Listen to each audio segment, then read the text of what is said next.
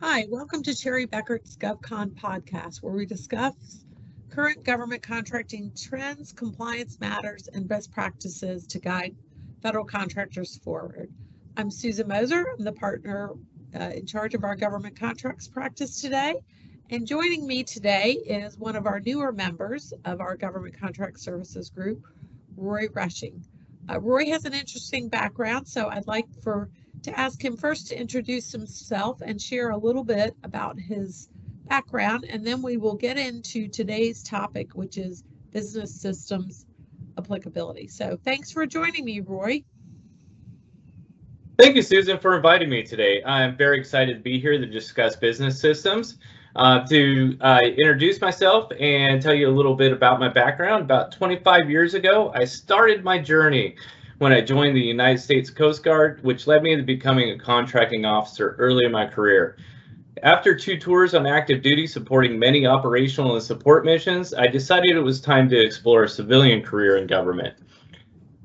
Uh, it has been quite an experience. Over the last two decades, serving as a contracting officer with various agencies such as the United States Coast Guard, General Services Administration, Department of Defense, working major systems, procuring ships, aircraft, weapon systems, supporting programs uh, with contracting professional services, and my favorite role, where I served as a construction contracting officer, providing much needed facilities and infrastructure to support the warfighter and the fleet.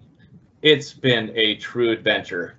After I left federal service and before coming to Cherry Bekaert, I served as a contract administrator and business development specialist for an 8A small business. So I gained a lot of experience of what it takes to be successful both in the private sector and small business emerging in the marketplace. Great.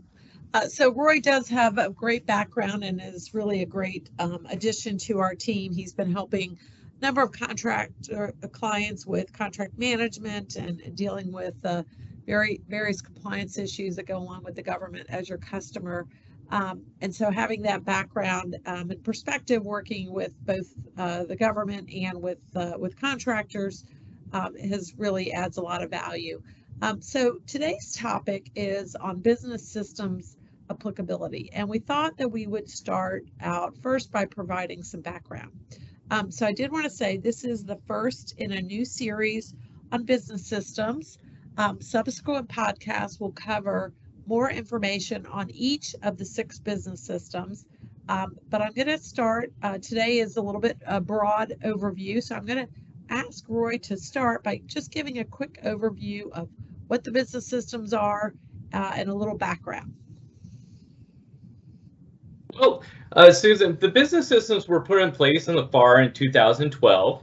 Uh, they consist of uh, six separate contractor business systems, which are subject to determination of adequacy per the terms and conditions described in applicable business system clauses that you might find in your contract. Per these rules, the Department of Defense will conduct audits and review the adequacy of these systems. And these rules only apply to cost accounting standards and covered contracts. But mostly, DoD considers the business systems the first line of defense against waste, fraud, and abuse. Great. So, in your experience, um, when should contractors be worried about these business systems? Um, and which business systems come typically come into play first for contractors? Well, Susan, contractors should take business systems seriously because the acceptance of a business system determines the level of success a contractor may experience when seeking out, obtaining larger contracts, and future work with the government. Contractors should generally experience business, uh, business systems typically when there is growth beyond the small business exemption, uh, when awarded a covered contract subject to CAS, um, or proposing on a particular RFP that has constraints from the contracting officer of the agency, or simply you cross the dollar threshold, which is dependent on having a business system or improved system by the government or DoD. Some of these systems that you'll see, like most prevalently, is the first three, which is going to be accounting, estimating, and purchasing. Those are the most uh, common. Now, some of these systems are not exactly for everybody. So when you're talking about small businesses, generally you'll find that small businesses are exempt from cost accounting system or or the applicability of these clauses. Um, the most prevalent one, I, and I think the most in-depth in-depth review that you'll see is the accounting, which contains 18 separate criteria uh, elements that will be audited. Um, some of these things include some of the sound that the contractor possesses sound internal controls on their environment, their accounting framework, organizational structure, proper segregation of direct or indirect costs, identification of direct costs by contract, logical and consistent method of accumulation and allocation of indirect costs and, and final cost objectives. Timekeeping systems are going to take a look at that, identify if the employee's labor um, is accurate and recorded properly. Uh, labor distribution um, for charges of direct or indirect labor to appropriate cost objectives, and identification of costs to the actual contract line item or CLIN as, as some of us know it. Um, and then you're going to see estimating, and estimating is just a, a, system in a nutshell that basically says the contractor has a system in place uh, that has budgeting and planning controls to generate costs uh, submitted in their proposals that, that will be fairly, well, fair and reasonable to the government. Um, it goes over some of the uh, organizational structure, established lines of authority and responsibilities, internal controls, management reviews, flow work, coordination, and communication. And the last of the three most common ones are the purchasing system, in which the government reviews the contractor's purchasing proper procedures and processes to ensure that there's proper oversight of purchasing management supervision, a consistent practice, and is the government getting a fair and reasonable price on the subcontracts that are being awarded? And then effective supply chain management.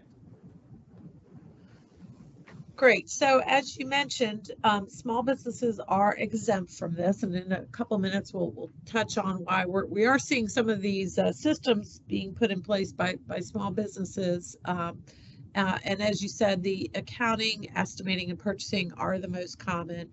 And, and generally, your your estimating is going to be putting a system in place that is consistent with your accounting system. So all of these all of these different systems, there there is interaction between all of them.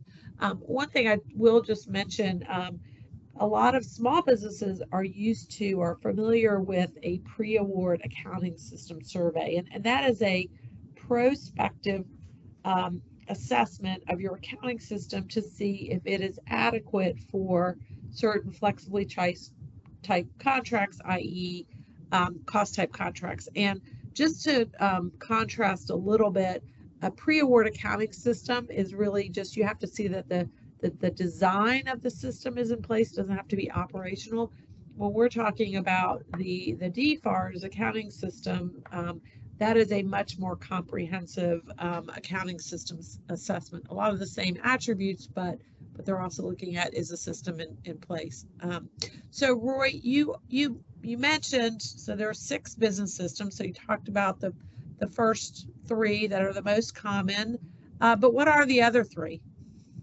Uh, so you'll find that there are three other systems that are covered, and I believe these are covered by uh, DCMA.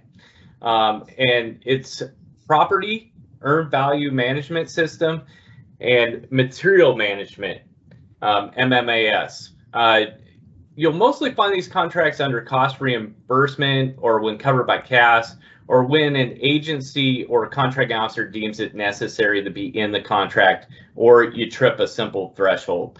Um, the property one is mostly seen in contracts when the government has government furnished equipment or government furnished property in which the contractor has control and is liable for said uh, property or equipment that has on their facility that they're responsible for eh, for a specific contract objective.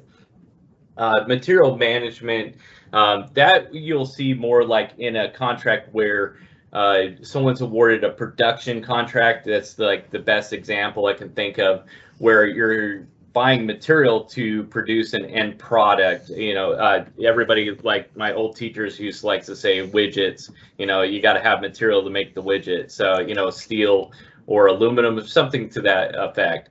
And then earned value management. That's that's a funny uh, system because this is a system in which the government is just saying we want you to have a system that complies with the guidelines found in ANSI, uh, EIA 748. And it's basically just saying that you have the proper cost controls to uh, ensure through modifications or performance in the contract um, that the pricing and the costs that you're uh, turning over to the subcontractor costs are consistent and fair and reasonable to the government um, and, and through that improved system.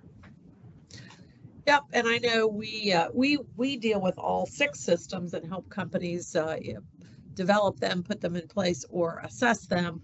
Uh, but definitely uh, EVMS and MMAS are probably the the least um, common. We certainly deal with them quite often in manufacturing, shipbuilding, um, uh, things like that.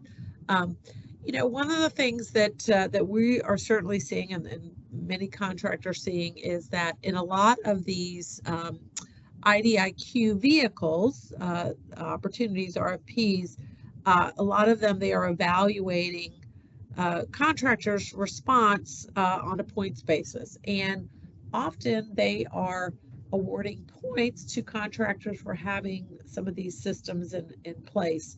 Um, we're also seeing it in small business uh, set asides, and which is a little bit uh, of a conflict because uh, as you mentioned earlier, small businesses are exempt from from these requirements. Um, but you know there are some benefits. Um, these are processes to you know when you have them incorporated into a contract, it's it's sort of forcing you to comply. But but there are some good benefit, uh, business practices on that. So, uh, just you know, what are your thoughts on seeing these IDIQ vehicles for small businesses where they where they put these uh, points where you can award points if you have these types of systems in place? Well, Susan, generally speaking, as we covered before, small businesses are not expected by federal agencies to have the capability to manage an estimating system, purchase system, or nor are they subject to CAS. The smallest firms would not have contracts or subcontracts with significant costs or pricing data or significant size subcontractor efforts to warrant such a system. However, as you said, we're seeing more and more in contracts where the government wants to have the assurances that the contractor has systems for costs, uh, materials, and, and other elements that will lower risk um, in the performance of the contract. So if you're a small government contractor with plans to be awarded larger contracts such as multiple award contracts or cost plus contracts, to grow their business uh, should be should begin working now with a consulting firm or accounting firm such as Cherry Bekaert um, that specializes in government contract to be competitive in acquisitions in the future. Like we said, we're giving extra credit, and if you don't have these systems and your competitor does, you know they're going to get a higher rating on their evaluation score than you are and potentially win that contract. So it behooves a contractor that wants this specialized kind of work or wants a contract of that value to go after these systems and get an approved system in place or uh, at least start the process because it's uh, you can't do these systems overnight. It's something that needs to be planned for. Uh, it, to be compliant with uh, DCAA's requirements and uh, DCMA's requirements. Yep, yep. No, I think that's uh, good good advice. And you know, we're, we're talking about the DoD DFARS requirements. So this is uh, these business systems rules are incorporated in um, the, the DFAR, so obviously specifically applicable to, to DoD. Um, but, you know, DoD typically does set the standard for for other agencies to to follow or incorporate similar requirements. So uh, while we're focusing on DO, the DoD business systems, there are other agencies. Um, for example, uh, Department of Energy has uh, purchasing uh, system requirements. Again, similar but a little little bit different. Um, but generally, you know, if a company follows the the DoD DFARS rules for business systems, um, that's certainly going to be uh, more than adequate for for any other for any other agency. Um, the um, the business systems um, again in our future podcast we are going to delve into uh, not in great detail because our podcasts are meant to be uh, fairly short about 15 minutes um, but we will be having a whole series um, that will delve into uh, detail more detailed information on each um, on each of the six business systems. Um, uh, DCA does have oversight over the accounting, estimating, and MMAS, and uh, DCMA has oversight over purchasing, EVMS, and property. Um, they do have teams that do evaluate those, um, and so that's typically who you would be dealing with. Um, so for that, we will uh, we will wrap up, but um, we definitely would encourage everyone to look for um, uh, listening to our future uh, business systems podcast series. Um, in addition, just please be sure to check out our website for lots more information on podcast articles and webinars. Um, and in addition, please don't hesitate to reach out to us directly, uh, Susan Moser or Roy, um, if we can help you with our uh, particular system. Our contact information is uh, on the website, and uh, hopefully this found this uh, overview helpful and will join us for future um, sessions.